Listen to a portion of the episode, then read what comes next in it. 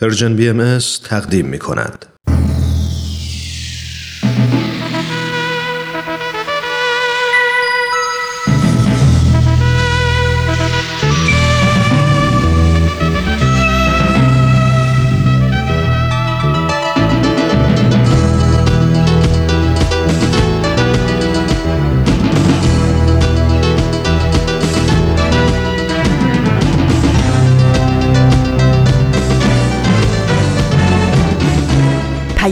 دوست.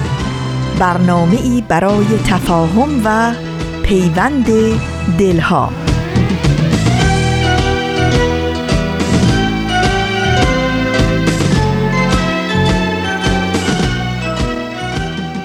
با درودی بیکران از فاصله های دور و نزدیک به یکایک شما شنوندگان عزیز رادیو پیام دوست.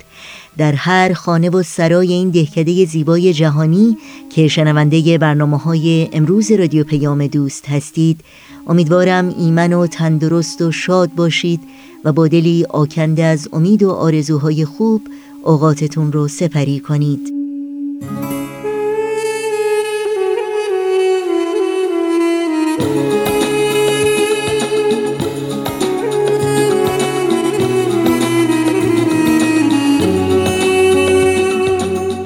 نوشین هستم و همراه با همکارانم پیام دوست امروز دوشنبه 21 بهمن ماه از زمستان 1398 خورشیدی برابر با دهم ماه فوریه 2020 میلادی رو تقدیم شما می کنیم.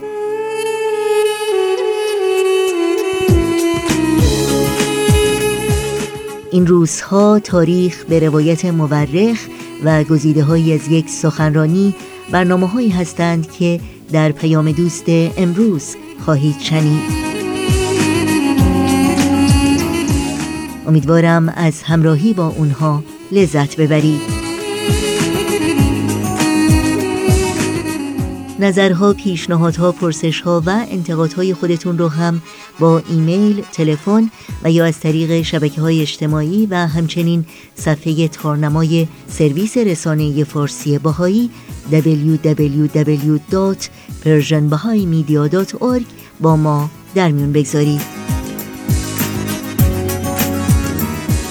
اطلاعات برنامه های رادیو پیام دوست پادکست برنامه ها و اطلاعات راه های تماس با ما رو هم می‌تونید در صفحه تارنمای ما جستجو کنید. در شبکه های اجتماعی هم برنامه های رادیو پیام دوست رو زیر اسم Persian BMS دنبال بکنید و با ما در تماس باشید. و البته آدرس تماس با ما در کانال تلگرام هست at Persian Contact.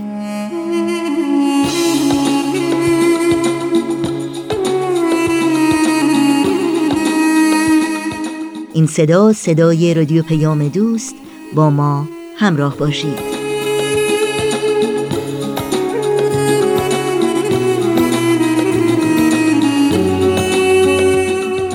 و ما این روزهای امروز رو دوست دارم همراه با شما تقدیم کنیم به فریدون مشیری. اون هم با شعری از خودش. البته نه به خاطر اینکه امروز روز به خصوصیه منظورم گرامی داشته زادروز و سالروز و غیره بلکه به این خاطر که فریدون مشیری همیشه سخن نیک و سنجیده ای رو برای گفتن داره و نکته این متین و زیبا رو یادآور میشه. شعرهایی که پر از احساس پر از تازگی پر از لطافت و پر از درس زندگیه. بنابراین یادی از او همیشه جا داره و بهانه لازم نداره.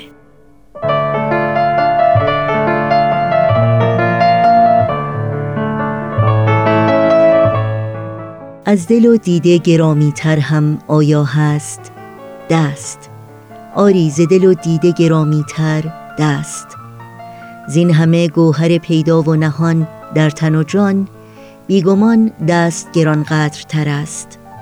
هرچه حاصل کنی از دنیا دستاورد است. هرچه اسباب جهان باشد در روی زمین دست دارد همه را زیر نگین. سلطنت را که شنیده است چنین.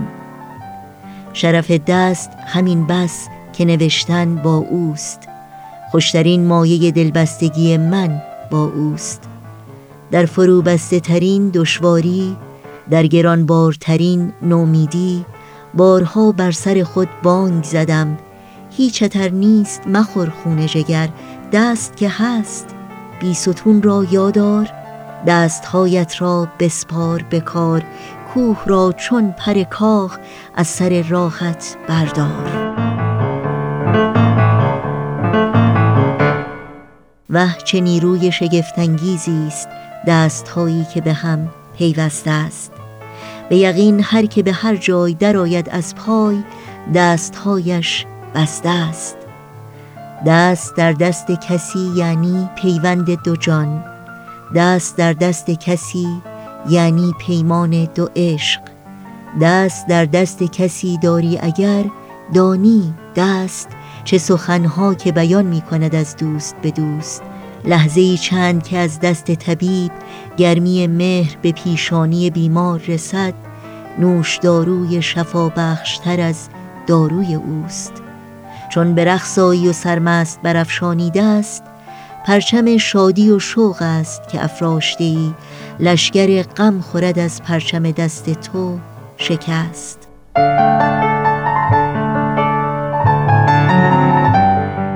دست گنجینه مهر و هنر است.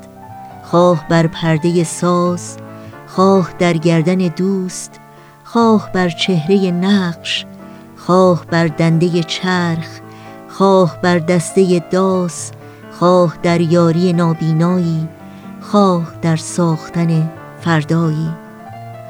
آنچه آتش به دلم می‌زند اینک هر دم سرنوشت بشر است. داده با تلخی غمهای دگر دست به دست. بار این درد و دریغ است که ما تیرهامان به هدف نیک رسیده است ولی دستهامان نرسیده است به هم. تو بیا ای یار دیرین تو بیا ای شور شیرین که به صحراها دریاها بباریم. تو بیا ای باد و باران به تن خشک خیابان. شاخه ای از باغ فرداها بکاریم. تو بیا با هم دوباره در شب سرخ ستاره آسمانی از کبوترها بپاشیم. تو بیا ای خنده دور در سهرگاهان پرنور سرخوش و خندان لبا دیوانه باشیم. تمام که کشان نشان از تو دارد زمان بدون تو سر گذر ندارد. جهان به اعتبار خنده تو زیباست. بهشت من همین دقیقه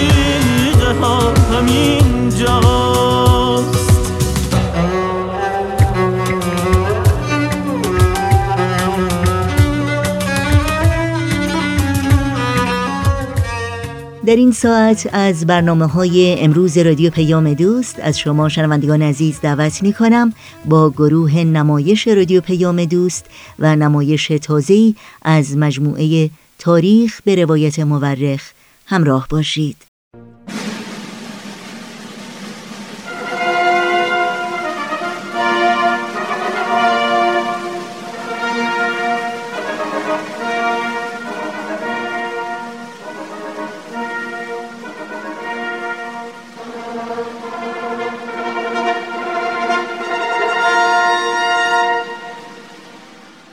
تاریخ به روایت مورخ. من کتاب تاریخ نبیل رو از ترنم دوستم گرفتم که بخونم. این کتاب یه قسمت از تاریخ ایرانه که تا حالا نشنیده بودم. کتابو که باز کردم خود نبیل که اونو نوشته شروع کرد با من حرف زدن. خیلی عجیب بود. ولی خیلی هم برام جالب بود. این تاریخ یه بخش از کاری از گروه نمایش رادیو پیام دوست. تهیه کننده و کارگردان امیر یزدانی. فصل دوم.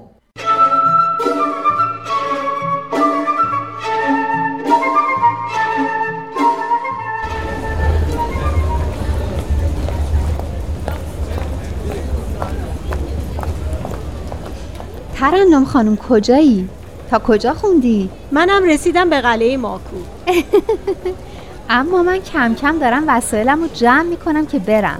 دیگه آخراشم. اما من تا آخرش خوندم. حضرت باب چند وقت ماکو زندانی بودن؟ نه ماه.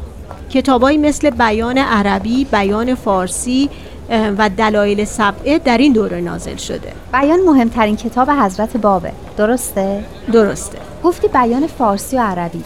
یعنی اصلش عربی بوده بعد به فارسی هم ترجمه کردن؟ نه بیان فارسی و عربی با هم فرق دارن ترجمه هم نیستن. توی این کتاب ها احکام و قوانین آین جدید حضرت باب اعلام شده. این همون چرخه بحران پیروزیه که بارها تو تاریخ می‌بینیم با اینکه تبعید و زندانی شدن حضرت باب در نقطه دوری مثل ماکو به دسیسه حاج میرزا آقاسی یه بحران به حساب می اومد اما خاضع و خاشع شدن مردم ماکو از همه جالبتر خود علی خان ماکویی در مقابل حضرت باب و آثاری که در این دوره نازل شده نشون میده که این بحران موفقیت و پیروزی امر الهی رو در برداشته پیروزی که باعث میشه بحران دیگه ای به وجود بیاد. منظورت همون گزارشاییه که جاسوسای حاجی میرزا آقاسی بهش دادن؟ دقیقا. جاسوسا به حاج میرزا آقاسی خبر دادن که علی خان شب و روز در حضور حضرت باب و اونقدر شیفتشون شده که قصد داره دختر خودش رو به ازدواج ایشون در بیاره. حضرت باب که مجرد نبودن. ایشون که قبلا ازدواج کرده بودن. داریم درباره حدود 200 سال پیش حرف می‌زنیم ما اون موقع ها هر آقایی می‌تونست چندین زن داشته باشه به خصوص وقتی که از خونه و خانواده دور باشه. جالبه که شاه قبلا همین دختر رو برای ولیعهد خواستگاری کرده بود. اما علی خان به بهونه اینکه خانواده زنش سنی متعصب هستن و ممکنه دخترش رو بکشن حاضر نشده بود قبول کنه. برای همین وقتی حاجی میرزا آقاسی این قضیه رو می‌فهمه خیلی عصبانی میشه و حضرت بابو به چهریق تبعید می‌کنه.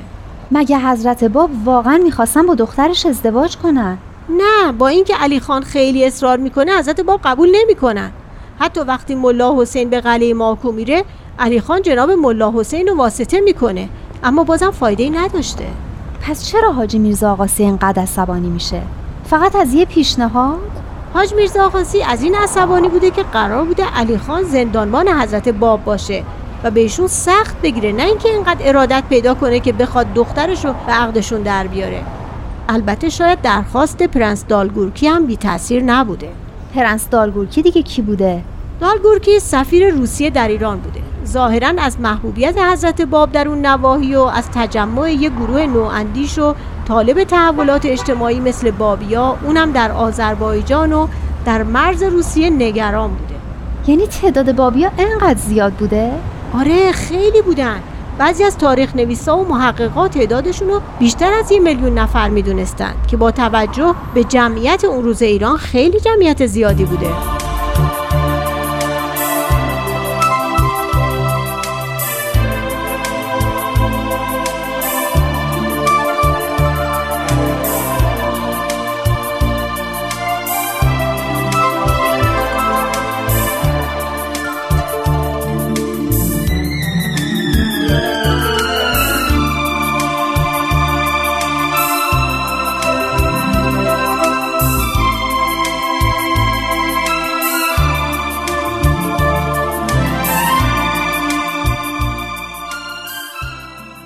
شب قبل تا آنجا گفتیم که حضرت باب وقایع آینده را برای ملا حسین شرح دادند و فرمودند که قبل از اینکه به مقصد برسی خبر انتقال ما را از ماکو خواهی شنید.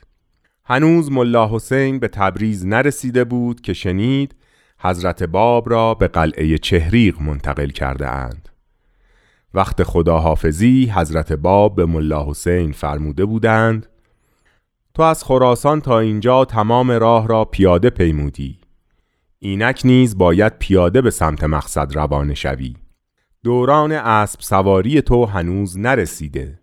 وقتی برسد داستان اسب سواری تو و جرأت و شجاعتی که از تو آشکار می شود آنقدر شگفت آور خواهد بود که اهل ملکوت جاودانی را نیز دچار تعجب و حیرت خواهد ساخت. باید چنان شجاع و دلیر باشی که خط نسخ بر اسامی دلیران گذشته بکشی. بعد مسیر سفر او را مشخص نمودند و برای پیروان خود پیامهای محبت آمیز فرستادند و در نهایت فرمودند از تهران باید به طرف مازندران روانه شوی. در مازندران گنج پنهان خداوندی را خواهی یافت. آن گنج پنهان تو را به کارهای بزرگ معمور خواهد ساخت. آن معموریت ها خیلی عظیم است. چون به مازندران رسیدی از حقیقت امر کاملا با خبر خواهی شد. صبح روز نهم عید نوروز ملا حسین به جانب مازندران روانه شد. گفتین گنج پنهان؟ یعنی واقعا ملا حسین گنج پنهانی توی مازندران پیدا کرد؟ این گنج گنج مادی نبود. گنج الهی و روحانی بود شخص بزرگواری بود که ملا حسین از قبل می شناخت و وقتی به مازندران رفت تازه پی به عظمت مقامش برد او کسی بود که وقتی حضرت باب در کوههای آذربایجان زندانی ظلم و ستم شاه و وزیرش بودند برای اداره امور بابیان دستورات لازم را می‌داد. ملا حسین اونو میشناخت؟ کی بود؟ شما هم او را می‌شناسید. اهل بارفروش بود که حال شما به آن بابل می‌گویید. قدوس جناب قدوس بود؟ درست است. آن گنج پنهان جناب قدوس بود که به اراده الهی قدرت و مأموریتی عظیم به او سپرده شده بود.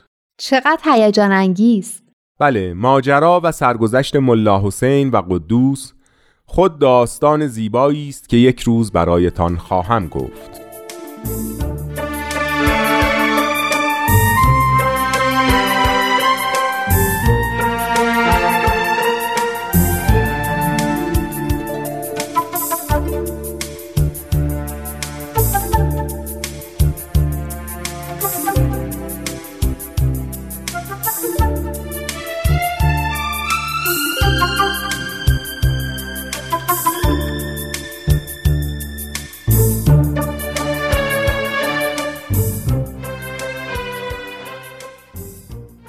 گفتیم که حضرت باب بنا به امر حاجی میرزا آقاسی به چهریق منتقل شده و به دست یحیی خان کرد سپرده شدند. یه حاکم قلعه دیگه مثل علی خان ماکویی؟ بله اما خواهر یحیی خان همسر محمد شاه و مادر ولیعهد بود. پس شخص مهمی بوده. بله و میرزا آقاسی به او دستور اکید داد که نسبت به حضرت باب مانند علی خان ماکویی رفتار نکند و به هیچ یک از پیروان ایشان اجازه حضور در محضرش را ندهد.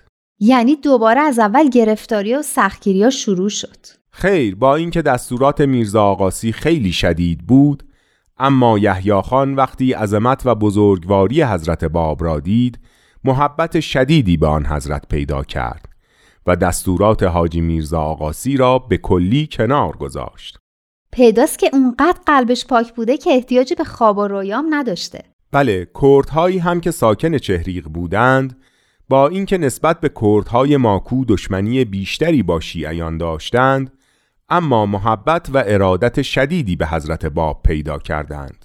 هر کدام صبح که از خانه بیرون می آمدند قبل از شروع به کار به سوی حضرت باب می ایستادند و طلب فیض و برکت می کردند و حتی سر به سجده میگذاشتند و برای همدیگر از عجایبی که از آن حضرت دیده بودند تعریف می کردند. چقدر بدبخت بوده این حاجی میرزا آقاسی با اون همه نقشه که میکشیده و دستورایی که صادر می‌کرده. یحیی خان مانع هیچ کس نمی‌شد.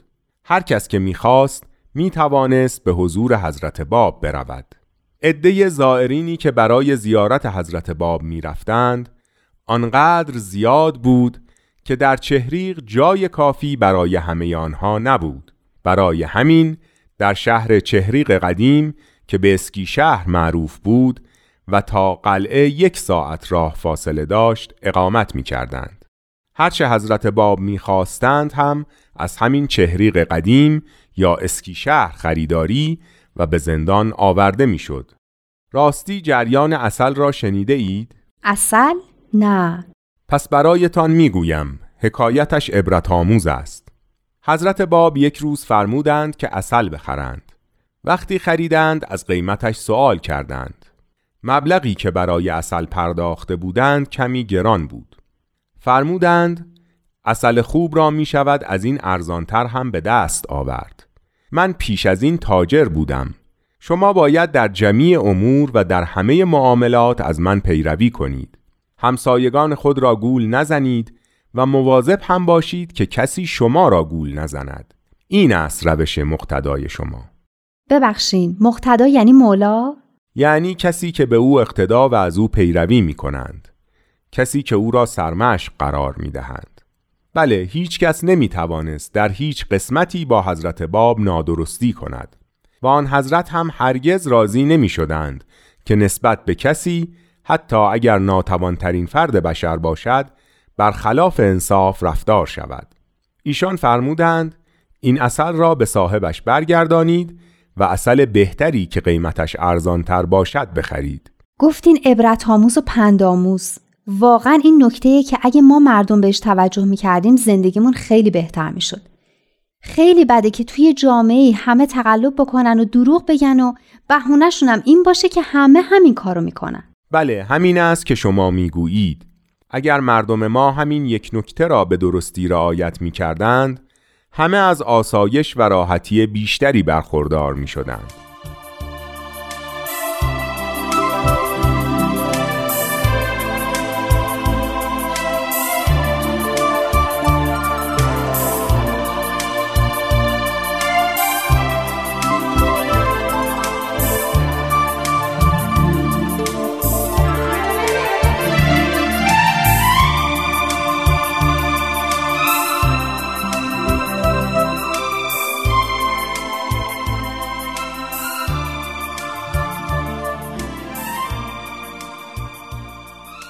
خبر ایمان افراد معروف و متنفذ به زندانی قلعه چهریق به گوش حکومت رسید و بر نگرانی حکومتگران افزود.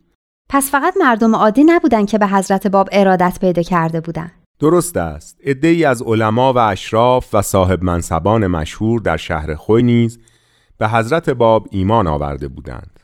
برای مثال میرزا محمد علی و برادرش بیوک آقا که از اشراف مشهور و معروف آن نواحی بودند به پیروان حضرت باب پیوسته و به تبلیغ همشهری های خود از هر طبقه و سنفی مشغول شده بودند و از به شکلی در آمده بود که بین خوی و چهریق جمعیت زیادی از مؤمنین و جویندگان حقیقت در رفت آمد بودند. بیچاره حاجی میرزا آقاسی می‌دیده که اوضاع از ماکو هم براش بدتر شده. یعنی هر کاری که در دشمنی با حضرت باب می‌کرده نتیجه عکس می‌داده. حکایت میرزا اسدالله هم خیلی جالب است. خوب است آن را هم بشنوید.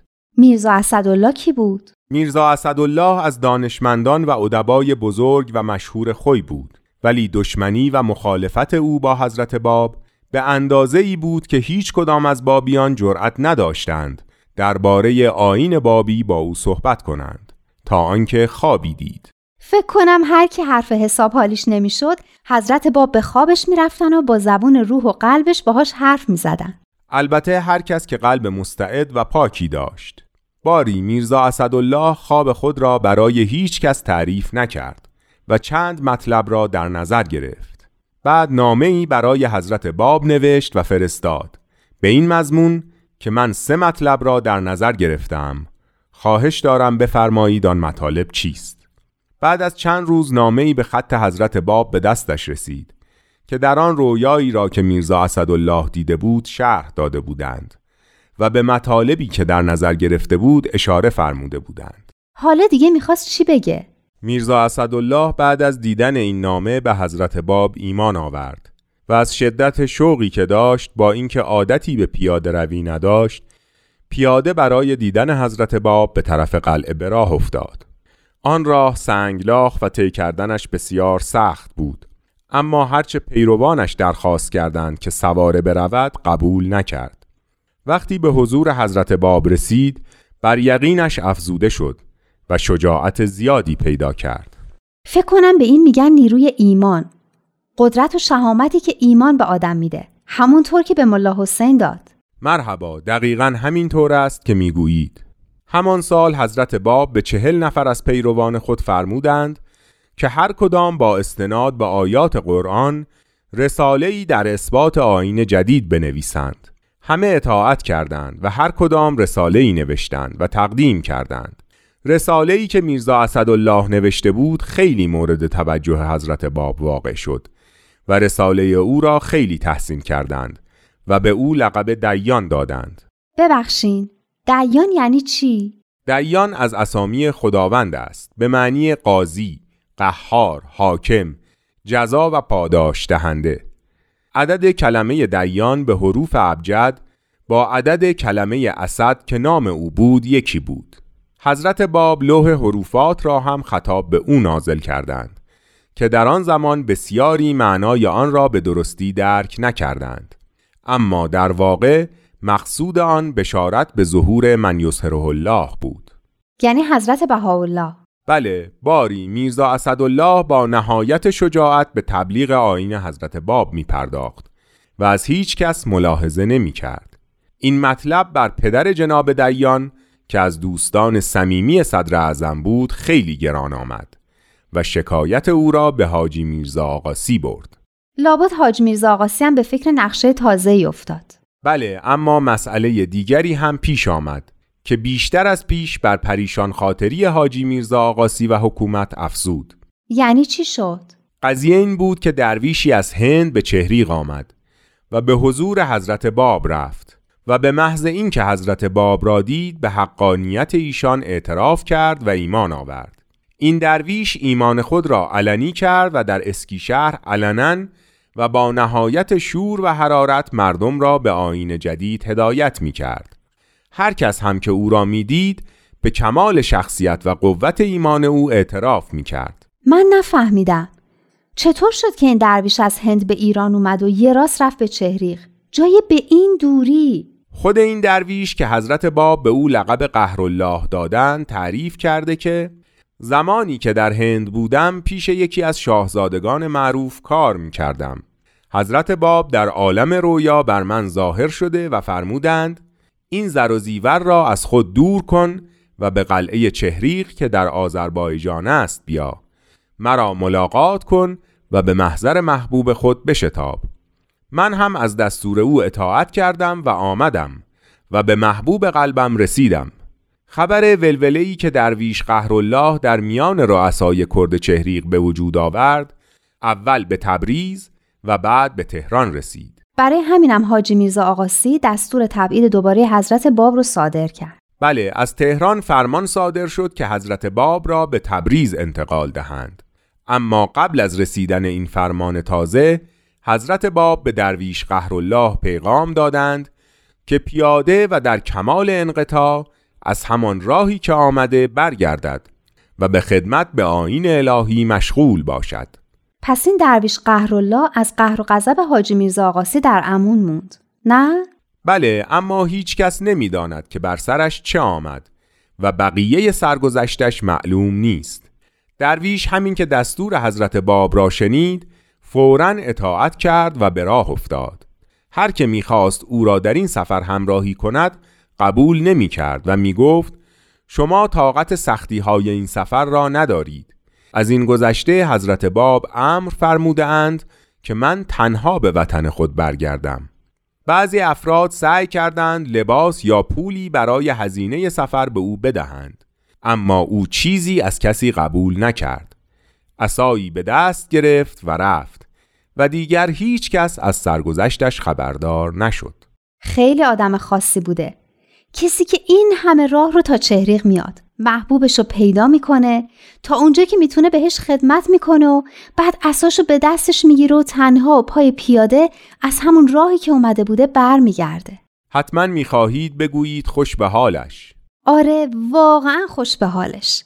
خوش به حال همه اونایی که تو اون دوره زندگی می‌کردن و می‌تونستن انقدر پرشور از خود گذشته باشن و از هیچ چیزی نترسن. خوش به حال همه شما. بله اما بدان که عشق و شهامت مخصوص به دوره و زمان خاصی نیست. همیشه می توان پرشور و شجاع و در راه آین الهی از خود گذشته بود.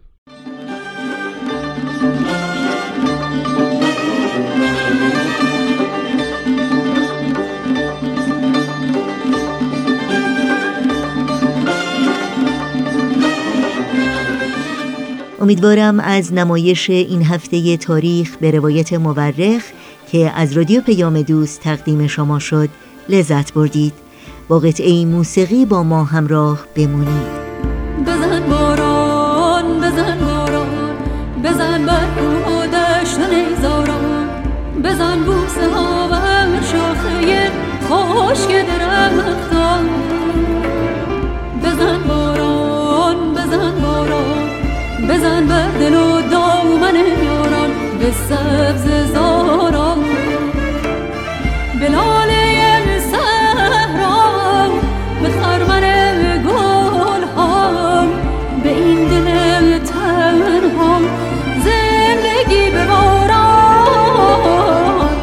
به گوش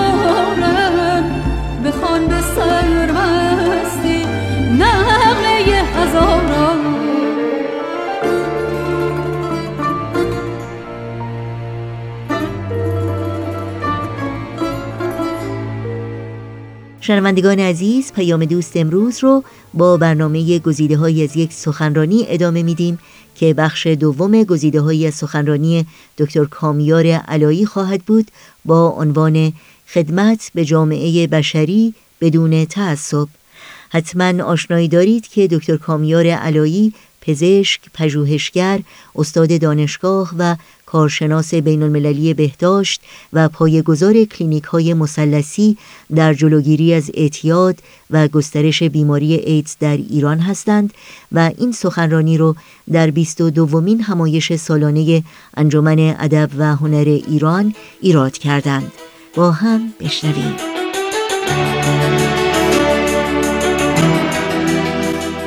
برای ده سال در ایران می‌گفتن ما مشکل HIV ایدز نداریم. بحثی که در مورد HIV میگم تنها نگاه اشتباه دولت و حکومت نیست. بعضیش در کنارش نگاه های فرهنگی هم هست. نگاه های تعصبی هم هست که اگر ما بپذیریم این مشکل رو داریم حتما یک مشکلی برای ما هست. بنابراین در ده سال اولی که اچ ایدز کشف شد می‌گفتن ما در ایران مشکلی نداریم. اگر هم داریم یه سری خونه آلوده است که از کشورهای دیگه اومده. بعد اولین بررسی در سال 1996 انجام شد در سه تا از زندان ها و دیدن که در بین زندانی ها HIV ایدز در حال رشد است. اومدن چیکار کردن؟ زندان ها رو بستن. بعد که بستن دیگه آماری نبود. تا دو سال در واقع مسئله مخفی بود. و بعد از دو سال که ما کارا رو شروع کردیم در آخر 1999 2000 دیدیم که واقعا موارد رو به رشدی هست. پس بنابراین اگر مواردی گزارش نشه به این معنی نیست که مواردی وجود نداره. ما الان در خیلی از کشورهای خاورمیانه که کار می‌کنیم باورتون نمیشه. من اسم کشورها رو نمی‌خوام ببرم ولی وقتی که میریم اونجا میگن ما هیچ مورد HIV ایدزی نداریم. یعنی همین رو نشون میدن. ولی این در واقع مثل یه بوقلمونی که سرش رو می‌بره زیر برف که میگه که هیچ مشکلی وجود نداره. ولی ما وقتی که قبول کنیم ما از یک طرف میگیم فردی که مبتلا به HIV ایدز هست بیاد آزمایش بده. چرا؟ چون الان درمان های بسیار موثری هست. هر چه زودتر آزمایش بده زودتر درمان میشه. هم برای خودش خوبه هم می‌تونه پیشگیری کنه. چون وقتی که درمان موفقیت آمیز باشه دیگه خطر انتقال صفره. ولی از طرف دیگه ما با دیدگاه های محدود خودمون می‌خوایم اینها رو قضاوت کنیم. خب شما چه انتظاری دارید که این فرد بیاد که آزمایش بده؟ پس هیچ وقت این مسئله انجام نمیشه. مسئله بعدی در زندان بود که در واقع موارد اولیه در زندان بود. برای سالها دعوا بود که آیا ایدز در داخل زندان هست یا در خارج زندان. ما آمدیم اولین برنامه رو در زندان کرمانشاه برای کسایی که معتاد بودن شروع کردیم برنامه متادون. و الان بالای 48 هزار نفر تحت درمان هستند این خیلی نکته مهمی هست که چطور شما بیایید با گروه های مختلف صحبت کنین با جامعه صحبت کنین که جامعه این رو قبول بکنه و وقتی که قبول کرد بپذیره که باید در کنار قبول کردنش مسئولیت پذیر باشه. و وقتی که مسئولیت پذیر باشه چون بر اساس صحبت هایی که ما می‌کنیم در راستای حقوق بشر من میگم حقوق انسان چون بعضی موقع حقوق بشر سیاست زده شده. یعنی ما هدف رو بعضی وقتا گم می‌کنیم. حقوق انسان مهمترین حق انسان حق حیات دیگه. درسته؟ اگه شما حیات نداشته باشید نمی‌تونیم سایر حقوق رو داشته باشیم. پس این انسان ها هم چون که انسان هستند حق حیات دارند. و برای حق حیات بودن باید حق دسترسی به خدمات بهداشتی درمانی و آموزشی داشته باشه بعد از اینکه نمونه ما موفق شد. در واقع شروعش به ما یه انباری دادند. انباری دو متر در که در واقع فضا نبود که وقتی مریض رو قبول می‌کنیم همراه مریض هم تو اونجا باشه. ولی وقتی که شروع کردیم و اعتماد ایجاد کردیم و نتایج رو نشون دادیم و توسط سازمان ملل شناخته شد باعث شد که در ظرف سه سال بیش از 150 کلینیک در سراسر کشور توسعه پیدا کنه. اما نگرانی ما تداوم برنامه بود چون ساستینبیلیتی مهمتر از خود برنامه هست. زمانی که ما این کارا رو می‌کردیم در واقع یکم فضاها فضاهایی بود که می‌تونستیم این کارا رو انجام بدیم. اما نگرانی ما این بود که اگه نگاه نگاه جامعه نگاه دولت عوض بشه چیکار کنیم که این حق سلامت حق حیات قطع نشه؟ به همین خاطر اومدیم یک پروپوزالی نوشتیم به نام Global Fund کوفی انان دبیر کل سازمان ملل. اومد سال 2001 گفت که تمام نهادهای بین المللی جمع بشن یه صندوق جهانی درست کنن به عنوان Global Fund و ما سال 2002 apply کردیم برای این Global Fund. خیلی هم می‌گفتن شما نیاز ندارید. ایران کشوریه که نفت داره چه نیازی به این حمایت ها داره؟ ولی ما می‌گفتیم مهمتر از پولش تعهد بین المللیش هست. به همین خاطر ما apply کردیم از بین 55 کشور. تونستیم 16 میلیون دلار برای این بیماران fund بگیریم. اما دریافت کننده fund رو وزارت بهداشت نذاشتیم. گذاشتیم UNDP یعنی سازمان ملل. که مطمئن بشیم که اگر دولت عوض شد نگاهشون عوض شد نتونن برنامه ها رو ببندن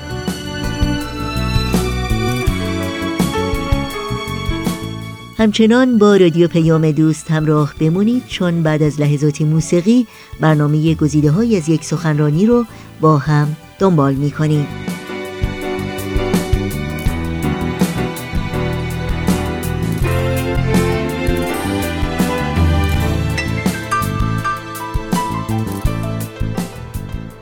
همونطور که می‌دونید که HIV AIDS نیازی به ویزا نداره از کشورها رد بشه ما هم باید برنامه هامون رو منطقه می کردیم اولین کاری که کردیم از راه فرهنگ استفاده کردیم. زبان مشترک بین ایران، افغانستان و تاجیکستان. همه ما فارسی صحبت می‌کنیم.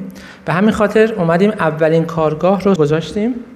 به عنوان کارگاهی در مورد کاهش آسیب های ناشی از اعتیاد و ایدز و اومدیم از کشورهای تاجیکستان و افغانستان دعوت کردیم. اینجا پنلیست ها هستن نقش زنان که ایشان مال ایران هست ایشان افغانستان و این هم مال تاجیکستان. و قدم به قدم اومدیم که چیزهایی که خودمون یاد گرفتیم در واقع هم زبانان خودمون ارائه کردیم. از طرف دیگه اومدیم کشورهای دیگر رو در خاور میانه و آسیای مرکزی شمال آفریقا و آسیای جنوب شرقی توسعه دادیم. در کنارش می‌دونین که ما خیلی در واقع نسل جوان ایرانی موفق در خارج از ایران داریم که متاسفانه اینها disconnect شدن. و وقتی که ما صحبت می کردیم همیشه آخر presentation من میدم چند تا به قول معروف second generation هستن اشک تو چشاشون هست که او ما نمی‌دونستیم که میشه ما ایران هم کار بکنیم. مثلا یکی من رفتم تو آفریقا این کارو می‌کردم من رفتم نمی‌دونم آمریکای مرکزی این کارو کردم. و می‌گفتیم چرا نمیای ایران کمک کنیم به خاطر همین وقتی با اینا صحبت می‌کردیم چنان احساسی در اینا ایجاد می‌شد. می‌رفتن بعضیشون پاسپورت می‌گرفتن برای پاسپورت می‌رفتن شناسنامه می‌گرفتن. بعضیشون پدر مادرشون به من زنگ می‌زدن می‌گفتن من قبلا اسمم علی بوده حالا دیگه اسمم ایرانی هم نیست من می‌خوام همه چی رو فراموش کنم. ولی من می‌گفتم ما نباید اینا رو disconnect کنیم باید به اینا فرصت بدیم که برگردن. و همین مسئله باعث شد از سال 2002 ما یه برنامه گذاشتیم یه network دانشجویی برای second generation های ایرانی خارج از کشور با ایرانیان داخل ایران. چرا؟ چون خیلی از سکند جنریشن ها یاد گرفتن فرهنگ کار کردن با هم بدون تعصب بدون قضاوت. به همین خاطر الگوی خوبی می‌تونستن بشن برای اون 70 درصد داخل ایران.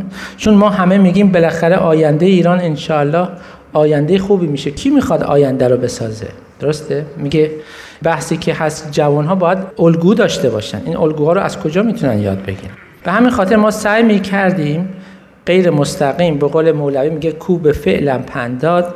از طریق رفتار این نسل دوم آموزشی بدیم به این جوان ها چون خیلی از ایرانیانی که داخل ایران هستن تنها راه ارتباطشون با ایرانی خارج از کشور از طریق ماهواره ها هست.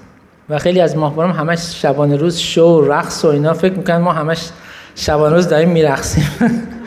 به همین خاطر ما شروع کردیم در واقع هر سال بین 15 تا 25 نفر از ایرانیایی که در آمریکا، در کانادا، در اروپا بودن می اومدن در ایران کار داوطلبانه می‌کردن و برای هر کدوم از اینا دو نفر ایرانی داخل ایران رو بهشون پیر می‌کردیم که اینا با هم کار می‌کردن می‌رفتن ایران جاهای مختلف می‌رفتن می‌رفتن مرز سراوان می‌رفتن جاهایی که واقعا صعب عبور بود و خود ایرانی می‌گفتن چقدر اینا ددیکیتد هستن.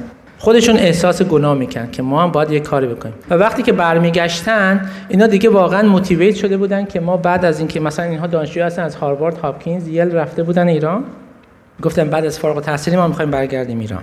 و این برنامه خیلی برنامه خوبی شد. سال 2008 ما 310 تا اپلیکنت داشتیم ولی ما ظرفیتمون بیش از 25 نفر نبود. و یادم توی یه صحبتی که ما داشتیم 50 هزار ویو شده بود. یعنی خیلی اشتیاق شده بود که فرصتی هست که بشه خدمت کرد.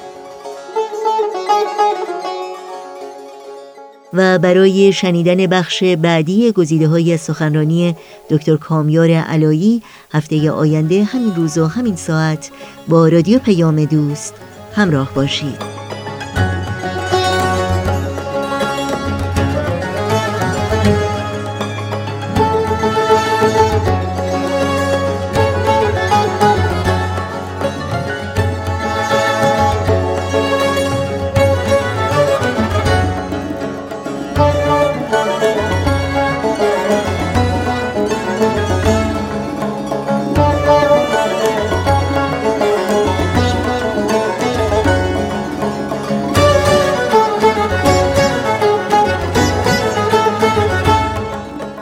همراهان خوب رادیو پیام دوست به پایان برنامه های این دوشنبه می رسیم همراه با بهنام مسئول صدا و اتاق فرمان و البته تمامی همکارانمون در رادیو پیام دوست از همراهی شما سپاس گذاریم و خدا نگهدار میگیم. تا روزی دیگر و برنامه دیگر پاینده و پیروز باشید.